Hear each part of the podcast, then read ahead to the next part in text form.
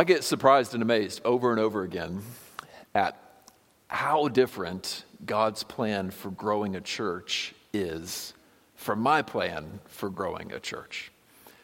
Now, we keep thinking that if we want to grow the church, we need to show the world that we're as cool as they are and we get it like they do, and we need to make our music sound like what they want to sound like, and we should preach to them what they want to hear. And over and over again, the Bible says something very different. He says, No, to grow your church, become different from the world.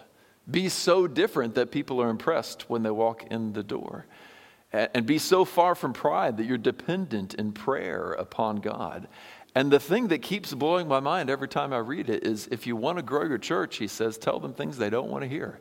And then he lays them out. So tell them this, right? Because the Word of God has the power, the gospel of Jesus has the power to, to drive many away and the power to draw many in. And there are many that he would love to come and hear this Word. In fact, he'd love for everyone to be saved. Uh, so we're going to see that on full display for the next two weeks. We're going to look at a text that has a reputation of being unpopular in the New Testament, one of the least popular texts in the New Testament. Uh, but the logic of the text, I don't want you to miss. He actually outlines some of these unpopular things as his plan for growing a church and bringing more people to the knowledge of Jesus Christ. We're going to spend the next two weeks in the second chapter of Second Timothy, taking a break from some of the series that we do. We finished up Genesis. In two weeks, God willing, I hope to start a series for you on the Psalms of Ascent. But in the meantime, some of our ladies in women's Bible study studied First Timothy last week, and they loved studying it, but they left with questions. Lots of them had questions for me. Enough questions that when my wife did a survey at the end of that Bible study, I asked her, Hey, would you, would you put in that survey, does studying 1 Timothy make you want to hear it preached more or less? And we would think they would have all said, well, less, because we've studied it now. We want to move on to something else. But every single one of them said, it makes me want to hear it preached more. I want clarity on what this word says. And so this is in part for those of you that want clarity on this text. You read it, you say, what does that mean? I want some help with that. And with a confidence that God will use it to bless us. We're going to read 1 Timothy, the whole second chapter but I'm only going to preach to you today on verses 8 through 10. And then next week, I'll come back, God willing, and preach on verses 11 through 15. Still, I want you to hear the whole chapter so that you hear the context. Here's God's word. May He bless it as we read it. He says, First of all, then, I urge that supplications, prayers, intercessions, and thanksgivings be made for all people for kings and all who are in high positions, that we may lead a peaceful and quiet life, godly and dignified in every way. This is good. And it's pleasing in the sight of God our Savior, who desires that all people be saved and come to the knowledge of the truth. For there's one God, and there's one mediator between God and men, the man Christ Jesus who gave himself as a ransom for all, which is the testimony given at the proper time. For this I was appointed a preacher and an apostle. I'm telling the truth, I'm not lying, a teacher of the Gentiles in faith and truth. I desire then that in every place men should pray, lifting holy hands without anger or quarreling.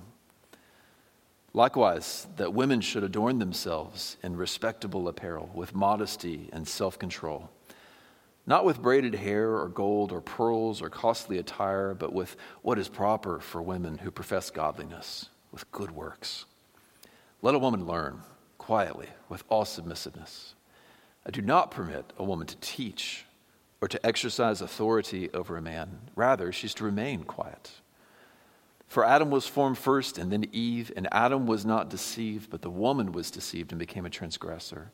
And yet she will be saved through childbearing if they continue in faith and love and holiness with self control. These are the words of the Lord, and every last one of them is good for his people.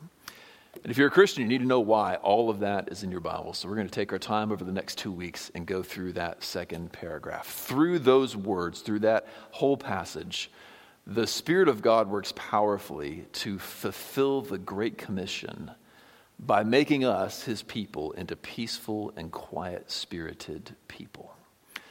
This is the goal of the whole thing, and he says this in the first few verses. I'll unpack the first paragraph for you because I want you to see the connection between the first and the second. Uh, now, first, Paul says he is urging us to be prayerful Christians and quiet spirited Christians. He says, I urge that all sorts of prayers be made for all people, especially for those who are in authority, and the lives we lead. He says, I want them to be peaceful and quiet and godly and dignified. So he wants the people of the church, he wants us to be full of prayer, and he wants us to have peaceful, quiet spirits that, that, that exude into our lives and our lifestyles to show how peaceful and quiet our spirits are. Now, you might ask, what, what does that mean? What does it mean to have a peaceful and quiet spirit? Maybe the best illustration of it is in Psalm 131. Uh, the psalmist says, Oh Lord, I'm not considering things too lofty for me. I've calmed and quieted my spirit. And he gives an example you might find strange. He says, like a weaned child with its mother. Now, if you've ever been around kids or been in a daycare, or if you've held a kid while, while its mom is near, you know this dynamic. If a child is still nursing or it hasn't been long since the child was nursing, and you're holding the child and the mother is over there, the child's going to be fussy, right? Because the child wants milk. The child sees mom and goes, Ugh. and so you can be holding a baby and the baby is so happy and you're there, and then mom comes around and the baby hears mom's voice and the baby's not happy anymore, right? Baby wants to go back to mom. So this is a baby that is hungry for milk, and you know it because anytime mom is around, she fusses and she makes it known. A weaned child is different.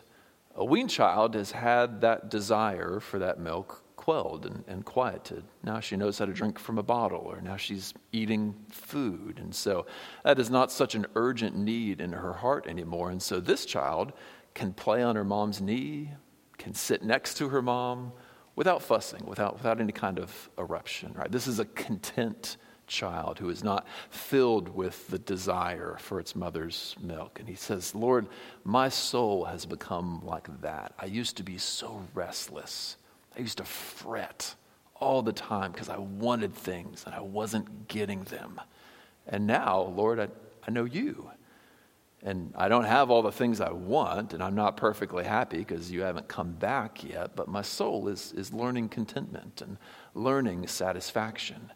And one of the results of that is that you just become a less fussy person, like that child who learns how to be near its mother be content and happy. Now, Paul wants us to lead those kind of lives and have those kind of hearts and be full of prayer for a very important reason. He says this in verses 3 and 4. He says it's good, it pleases God, and the reason it pleases God, verse 4, is because God desires all people to be saved and come to a knowledge of the truth. So you see the connection there. If we can live prayer filled, peaceful hearted, quiet spirited lives, that helps the Great Commission. It helps more people come into the kingdom of God. It helps people, more people come to a knowledge of the truth.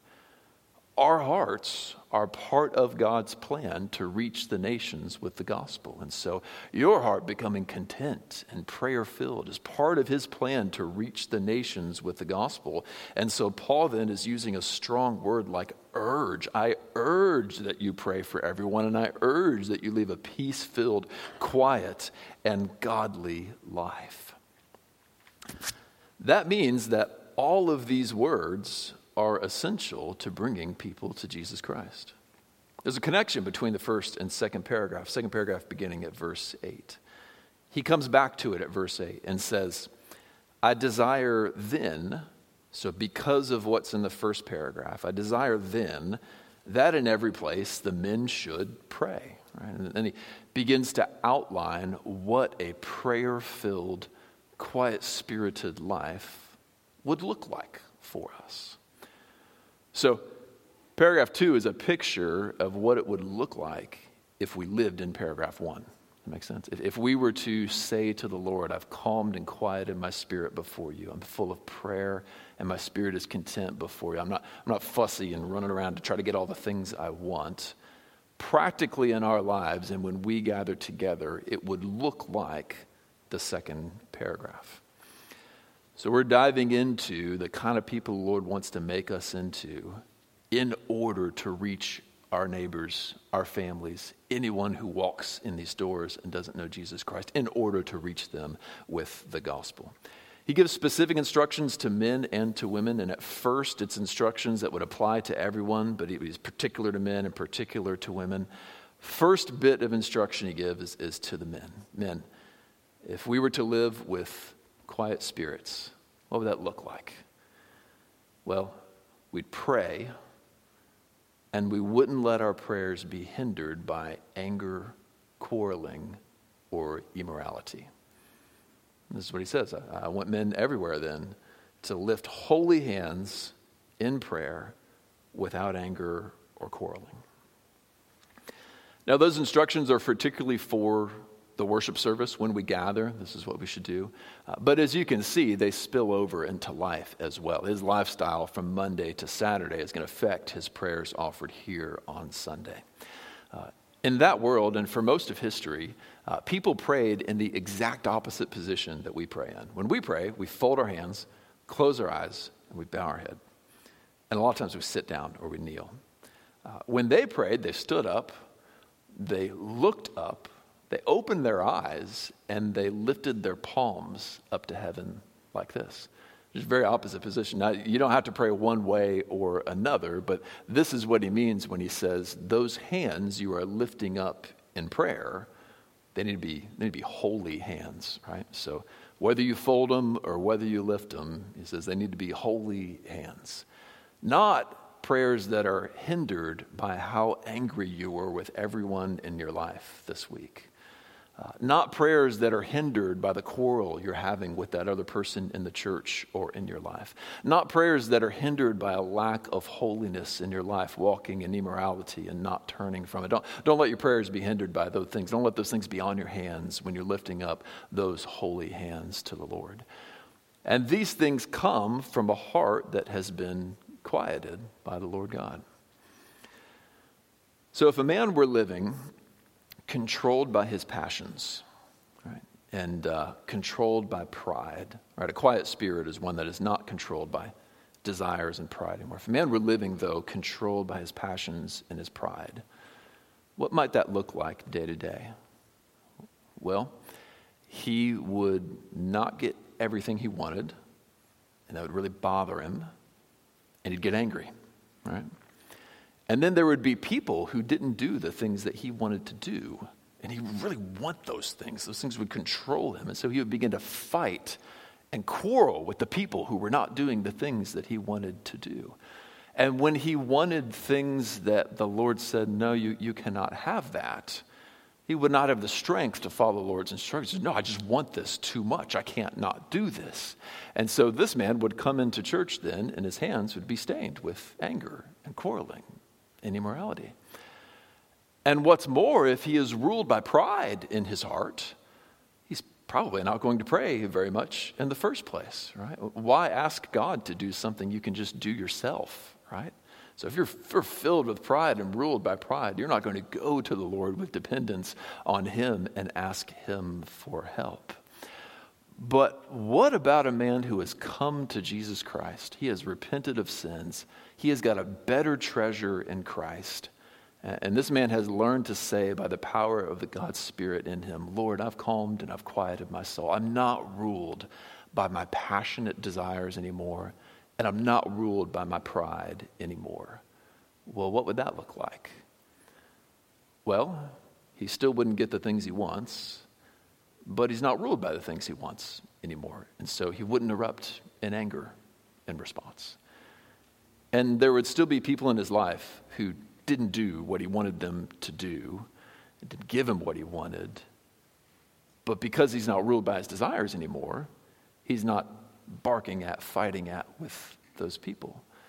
And there would be things the Lord would keep back from him and say, You can have this good thing and this good thing, but not this good thing.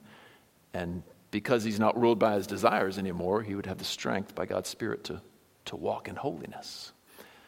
And this would be a man who, with his pride quelled and quieted, would begin to understand I need the Lord for, for everything. How can I, if he's a father, how am I going to lead a family without the Lord's help? So he's going to be praying all the time. He's going to come here to church and say, How would we grow our church and obey this great commission without the Lord's help, right? Because he's not ruled by pride anymore. So he would pray with dependence on God. So that heart, that gentle, quiet spirit, what Paul says here is a peaceful, quiet, godly life, that shows in men's lives when they're able to put away anger, they're able to walk in holiness, they're able to not quarrel so much with people, and they're full of great prayer.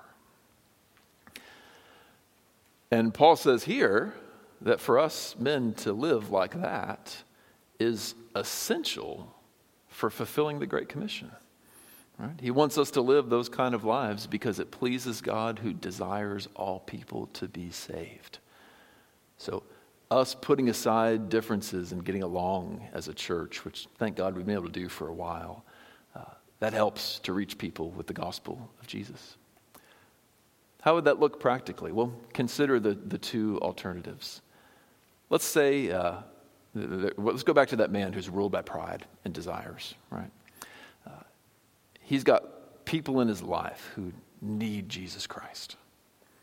But because he's fueled by pride, he's not praying for them, right? He's not remembering them or thinking. He's fueled by what he wants and his pride, so he's not, not praying for them. And when he does pray for them, his prayers are hindered by the anger in his lifestyle and the immorality in his life and the quarrels that he is going through with all these people.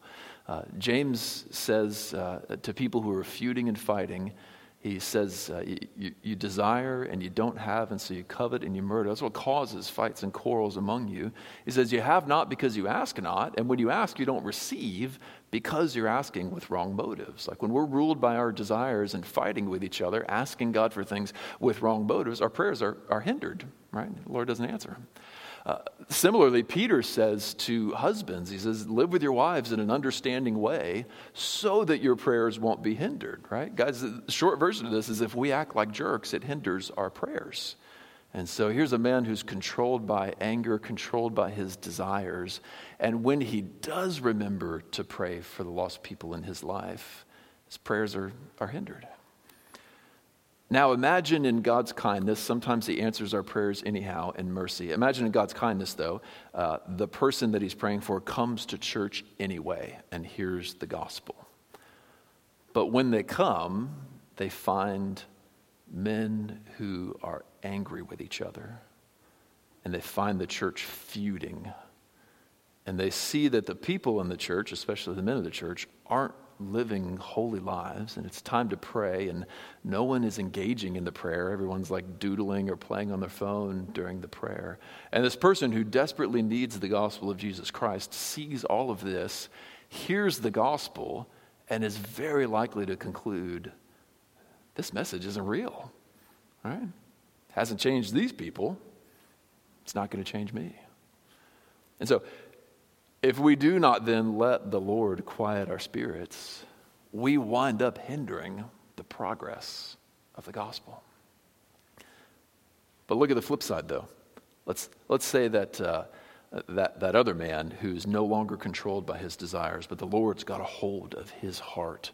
He prays fervently for his coworker for two years and then the Lord answers his prayer, and the coworker comes. And, and, and that coworker is in the office all day watching the bosses fight with each other over position and watching everyone go out and get drunk at lunch and then come back. And he's seeing the way that this office lives.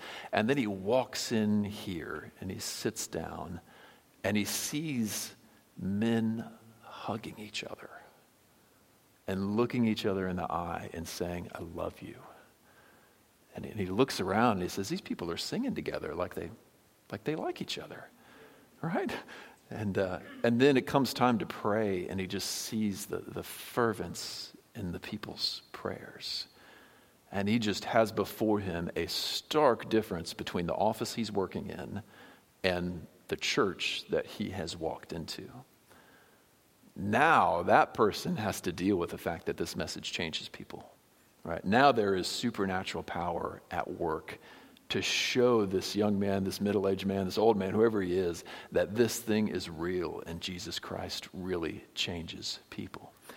And so he's urging us, and men, I'm urging you live prayer filled lives with hearts that have been calmed by Jesus, that are no longer after every passion of your heart, being no longer controlled by passions and pride, men, pray. If you're married, find your wife and pray with her. Wake up in the morning and set aside time for scripture and for prayer. If you've got children, gather them around the table and pray together and read the word with them. Come here to church, and when we have that long prayer in the morning, which some of us affectionately call the long prayer, when we have that long prayer in the morning, engage with us and look to the Lord in prayer. And then let the holiness of God affect the way that you treat people, right? Put away anger, put away quarreling walk in holiness and see if a spirit filled life like that isn't powerful to bring people to the gospel of Jesus Christ. Yeah. So, man, that's what it would look like for us if we were to live quiet, spirited lives. Oh, I pray every one of us can do it. And, and guys, I got to commend you. I know so many men in this church who are living this way, and you are making it. You're part of why this church is growing. So I praise God for you. Let's move on to the instructions that he gives to women. Now, I need to say again that the parts we're talking about today apply to both men and women, but he gets specific because certainly in that world and maybe in all ages, uh, there are different things that, that uh, men and women sometimes wrestle with in terms of temptation. And so when he looks to the ladies, he gives them really clear instruction. Uh, simple, just not to wear extravagant or scandalous clothes, especially at church. Um, now, you can imagine then, we've thought about okay, if a man lives by pride and by his passions, what would it be like? What's a concrete way that it would show up in a woman's life if she was living by her pride and her passions? Well, one really practical way is I mean, your heart affects the clothes you choose to buy and the clothes you choose to put on in the morning. And so she might get dressed in the morning fueled by a desire for attention or fueled by a desire for social status, or even fueled by a desire for immorality, maybe to want to attract somebody that she can go home with that night. The truths in our heart affect even the clothes that we choose to wear. And some of you can look back on your lives and say, yeah, that's what I was like before I came to Christ. And so, what would it look like then? Uh, you know, similar for a man, it changes him if he comes to Christ and his heart is quiet. What would it look like then if a woman, her spirit was quiet and no longer controlled by passions and pride? How would that affect the way that she chooses the clothes that she wears? Uh, Paul gives us three words to say what that would look like respectable, meaning it conveys moral virtue, clothes that say, I'm a virtuous person modesty, which speaks to both an idea of honoring God and honoring others, and that internal sense we all have that there are parts of our body we need to cover up, right? We need to be modest about. Uh, and then self control, which is something that receives a good gift of God and says this is good, but has the restraint to not go into excess about it. Now, because those are all important, let me spend some time just detailing what each of those mean. The first one we'll go back to respectable. What does it mean to dress respectably? It doesn't mean to dress super high class and try to convince everybody that you're in the upper echelon of society. Not that kind of respect. It doesn't mean you need to dress like you work at the White House. Uh, no, it, it, means that the clothes you wear need to convey a moral respectability. Right? Uh, there's, uh, you know, there are social dynamics going on out in the world where, let's say, uh, if a woman is going out with her friends for the night, having innocent fun, just a good time, uh, and she wants to find a man to commit immorality with that night, there's a way that she can dress to communicate that. And the guys see that and they know what it means, right? There, there are social dynamics going on there. Or if she does not want to live that way, but she wants to live a, a, chaste lifestyle, she wants to live holy before the Lord, there's a way that she might dress to communicate that. And the guys see that and they know what that means. So, our moral respectability, our moral choices, whether we want to live in holiness or not, oftentimes we know how to communicate that with the clothes that we're wearing. And he's just really simply saying, choose clothes that send the right message, right? So what it would mean to, to dress respectably. Dress in a way that conveys your moral character. You're a holy woman of God. He has made you holy. Wear the clothes that send that kind of message. It changes through the ages, but I think all of you know intuitively just what it would be like. The second word is the most complicated and the toughest to translate, the word translated modesty there. Uh, it's only used twice in the New Testament, so it's hard to know just what it means. Uh, thankfully, it's used a lot in Greek literature, and so it conveys two senses. Uh, first, it conveys a sense of reverence or respect for the Lord and for the people that you're with. Uh, it's possible, let's say a woman's going out on a date, she can wear an outfit that says, I was really not looking forward to going out with you, right? or she can wear an outfit that says, I was really looking forward to going out with you, right? Uh, an outfit that conveys uh, honor to the person that you're with, right? When we come to church, we can wear clothes that say, these people are wonderful, and this God we serve, oh, he's worthy, right? You can wear clothes that say that. Or you can wear clothes that say, man, I don't care, this stuff is stupid, right? You can wear clothes that say that. So your clothes send a message.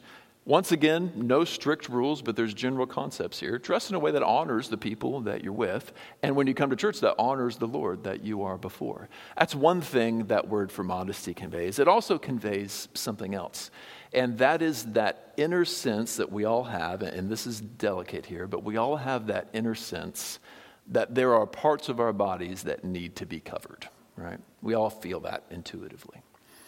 Uh, if you were to have a dream that you were walking through Target and realized you didn't have any clothes on, that'd be a bad dream, right? And we tell stories about that, like the nightmare of realizing you were naked in front of everybody. Well, that's a bad dream because we all sense, like, there's parts of me that not just anybody is supposed to see.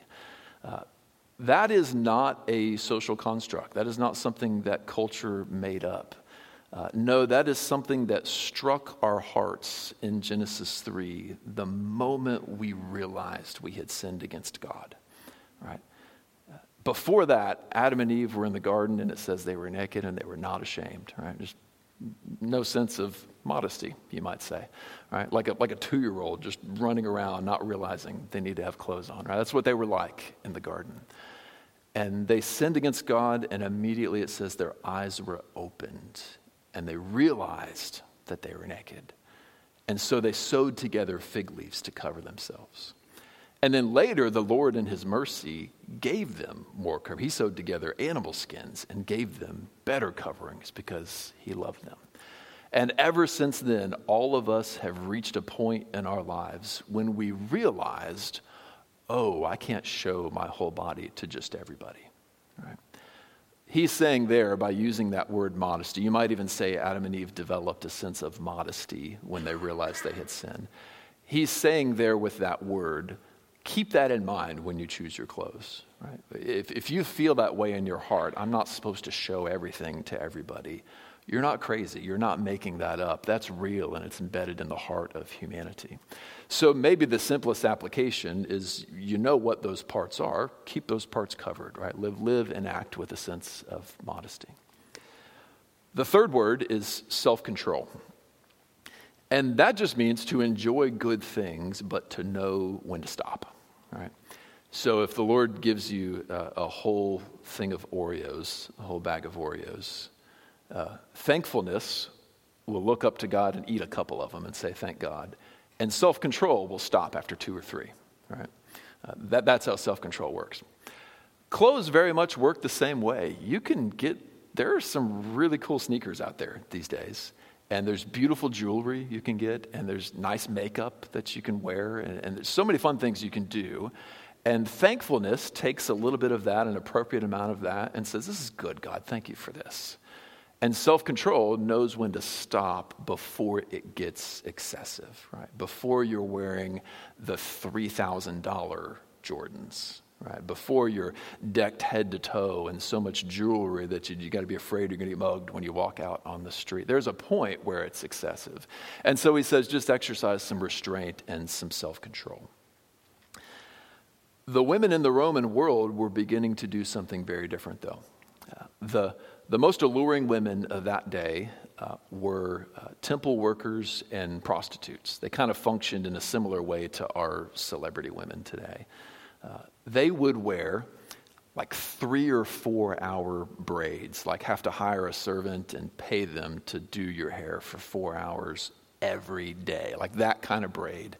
And they would deck themselves in gold and in pearls and in very expensive clothes. And this was effective. The men of that day would see it and they would say, Oh, wow, I want, I want her. Right? So the, the prostitutes of the day, the cult, the cult temple workers of the day were doing this. And what happened is a kind of similar thing that happens in our world. The ordinary women of the day would see that and they would say, Ooh, I, I want to look like her you know what? If I save up, actually, I could hire somebody to do a braid like that for my hair, and I could get really excessive gold and, and braids and, and all of that stuff. Like, I could do that. And so, with a desire to look alluring, like the alluring and scandalous women of the day, they were chasing down that path in excess. And Paul says that that's not how you want to be adorned. You don't want everyone to notice how long your hairstyle took, right? God gives good gifts. And so, you know, a five minute French braid on the way out the door, you know, doing hair nice, that stuff is fun, right? Dyeing your hair the color that you want it, God gives good gifts. That stuff is fun. But there comes a point where it's excessive. No hard and fast rules, but he says self control knows when to stop before it gets excessive. So that's essentially what he means here with how we would dress if we were to live with quiet spirited lives, not ruled by passions, not ruled by pride. It'd be respectable, it'd be modest, and it'd be self controlled. That is essentially the first and second commandments applied to getting dressed in the morning, right? Love the Lord your God and love your neighbor as yourself. So it's dressing not to satisfy your desires, but dressing to honor God, honor others, and honor your conscience. Now, let's think about how that would affect church life one way or the other, right? Let's imagine the wrong way first, because it's not what's going on here, and it'll take work to imagine it. Imagine if the women in our church were outdoing one another with extravagant and scandalous outfits. And we're all here, and one of them realizes, you know what? If I walk in the doors in the middle of the sermon, everyone is going to turn their heads and look at me, right? She busts in these doors like a celebrity, and we're all, oh, wow. And everybody turns and says, oh, wow, look at her. But the bad news for her is that she's about to be upstaged by the next woman who walks through the doors and busts through and makes her grand entrance and says, Everyone, look at me. Now, this sounds a little silly, but it can happen, and something like it was going on in the first century. And I think you can imagine with me how that would impede the progress of the gospel. Someone is sitting there hearing the preaching of God's word, if they're even paying attention to it with, with all of this elaborate hairstyle and everything else going on, and thinking, well, this is just like the pagan temple down the street, right? This, these women dress like prostitutes. Like, this message doesn't change people, right? And so now the power of the gospel has been lost. Uh, Ladies, I, I, think I know all of you personally here, and uh, I just have to commend you because that kind of stuff, I mean, that sounded ridiculous, didn't it? Like that would never happen in our church. And ladies, because we have so many virtuous women here. Uh, I wonder if you have ever considered that the, the good and right choices you are making when you pick out your clothes in the morning are helpful to lead people to Jesus Christ. Like God is using your holiness to pull people into the gospel. And I wonder if that's even a part of why our church is growing. So here we are, like, guys, I just thank God for you so much. Men who get along and love each other. I can count on one hand the number of times I've seen a man get angry in our church. Very few quarrels, if any. We've put them aside. There are some of the distant past. And women who dress virtuously and it's clear they love the Lord with the clothes that they're choosing. It's clear they respect Him with the clothes they're choosing coming in. Guys, I want you to know that sends a message to the outside world. These people are different. Right? This church is a different place. Okay, So that's what not to wear extravagant or scandalous clothing. But let's think back. Why do we wear clothes in the first place again? Because we fell into sin, right? And so we immediately reached for something to cover ourselves with, something to adorn us right when we fell into sin. That tells you that there must be some better adornment out there than a $10,000 dress. Must be something better than a $1,000 pair of Jordans that you can adorn yourself with. Something that won't wind up in Goodwill or wind up in your trash can. There's got to be some kind of lasting adornment we can have. And that is exactly what Paul tells us in the very last words of verse 10. Right? Instead, be adorned. Let your adornment be with what is proper for women who profess godliness that is, good works. Right? When we do good works in the name of the Lord Jesus, we are gaining adornment that never winds up in the trash pile, right? Adornment that lasts forever. And in fact, in Revelation, the, the righteous ones there are, are wearing white robes, like spotless, radiant white robes. And it says the white robes are the righteous deeds of the saints. Right? This is what we are adorned in now. Now, your good works do not determine your identity, right? Your identity is found in Jesus Christ. So you're saying, who I am is Jesus died for me. That's who I am. But good works do adorn who you are, right? And beautify what God has made you into. And I think I can speak for a lot of leaders in our church when I say there, there's plenty to do, both in these walls and outside of them. You may have heard in some corners that the teachings of the Bible, especially the hard to understand stuff that we're going to go at next week, don't give women a place in the church. And that's because of unpopular words like verse 12 I don't permit a woman to teach or exercise authority over a man. But we only have to go two verses before that to see how much he wants women to do in our church. He wants them to be adorned and beautified with good works. So there is much place for women in the church. And so, what she is doing then, this righteous, quiet spirited woman, is she is trading the extravagant adornments that worldly clothes can give her, and she is putting on instead good works, which are pleasing in the sight of God and will stick with her to all eternity. We see that actually throughout the whole Bible. Uh, I'm working on a project right now where just yesterday I had to go through every single female character in the Bible and what she did. And let me tell you, I didn't do the math, but there are a lot of women who do a lot of things, some of them very surprising.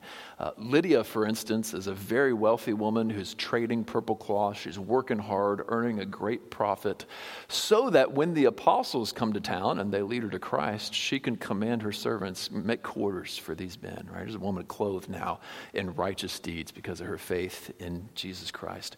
Uh, back in Genesis, Sarah had so much work to do, right? The, the men of God came to visit Abraham, and he just had to go to Sarah quickly, like, really quickly, honey, I need something to put before these guys, please. And she just, boom, she's getting to work. Like, there's so much for her to do. Esther used her diplomatic skill to save the Jewish people from basically an ancient Holocaust. It would have been worse than the 20th century Holocaust if it were not for her diplomacy. A woman named Phoebe served the church with so much distinction that Paul wrote and said, Greet this woman, a servant in the church. She is good in the church. There are so many women who followed Jesus around and did so much work with him. There's, you get the point. There is plenty to do. And the same is true around here. You don't just have biblical examples of this, but you've got examples in the pews next to you. Uh, several women in our church opened up their home like Lydia did and host uh, all kinds of parties and guests and missionaries and all sorts of people. Uh, one woman in our church gives her whole workday and is giving now her whole career to helping women who were once victims of human trafficking recover and, and get back on their feet. Uh, we've got another woman who's working for a missions agency. Actually, we should have two. Now, one who's working for a missions agency, sending as many people overseas as possible. Multiple women who spent decades teaching other women and teaching children. Uh, all of our church suppers that are done, all that coordination that has to be done, coordinated by a virtuous woman in our church. And, and I'm looking at acoustic panels on the back wall right now uh, that you guys can't see because they're behind you, but they were designed and built by a female engineer. There, there's so much for women to do in our church. And all those people and more will be adorned with those good works for all of eternity. The Lord's never going to forget the things that they have done and that they are doing. Those good works are a better covering than anything that Beyonce has ever worn anything Taylor Swift's ever rocked out in. Right? These are good works that last like jewels in heaven forever. And so, those of you that are adorned with them, you need to know I thank God for you. The Lord's using you mightily in our church. All of us, let, let's put our effort into it. Let's be adorned with good works. We're going to stop there so that we can spend more time on the harder words that follow. Remember that every word of the scripture is good, and it's going to be good when we get there. As we close down, I want to just speak a word to any of you who are here today and you do not know Jesus Christ as your Lord, as your Savior. Maybe when I say things like Jesus and the gospel and some of the stuff just didn't make sense to you.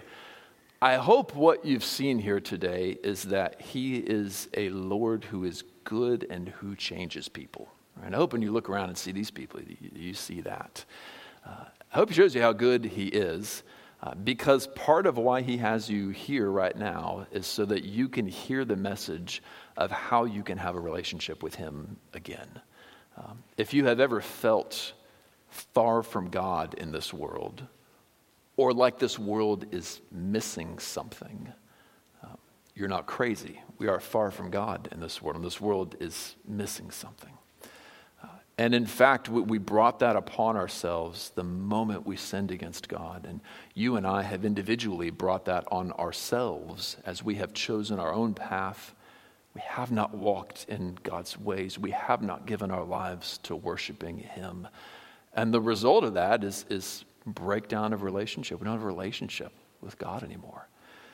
Not only that, but because he's the righteous judge of the universe. The Lord promises, I will judge the evildoer. Right? There's, there's no sin that will go unmet. And so we live lives in this world with a, a mixture of blessing and hardship, alienated from God. And the hardest news is that there is appointed for every person a day then we die, and then after that is judgment for all that we have done. Right? And the Lord, we saw earlier in that text, he desires everybody to be saved, right? That doesn't please God. His justice does that, it doesn't please him. What he wants instead is that we will be saved, and he has made that possible. So he sent his son, Jesus Christ, to come to earth and live as both God and man perfectly, die a death then that pays for the sins of anyone who would come to him, trust him, receive him, and then rise from the dead guaranteeing eternal life forever and resurrection from the dead for anyone who would trust him and receive him. And so, the important thing I want you to know is that you have a path back to God, a path that so many people around you have taken. What you must do is look to Jesus Christ in faith. Say, I believe that you died and rose for me, and I receive that. So, if you would receive that in faith, the awesome thing is He would give it to you for free. People ask all the time, What do I do? You, don't, you don't do anything. You just trust Him, right? You just trust Him in faith, and He will save you. He will change you too. He will quiet your spirit. And if you have found yourself ruled by pride and ruled by your passions of desires, He will begin to work on that. And you won't be ruled by those things anymore. And with His help, you can live the kind of life that we have been talking about here. So I call everyone here, if you never have before, if you are not right now, put your faith in Jesus. Let me pray for you. Let's pray.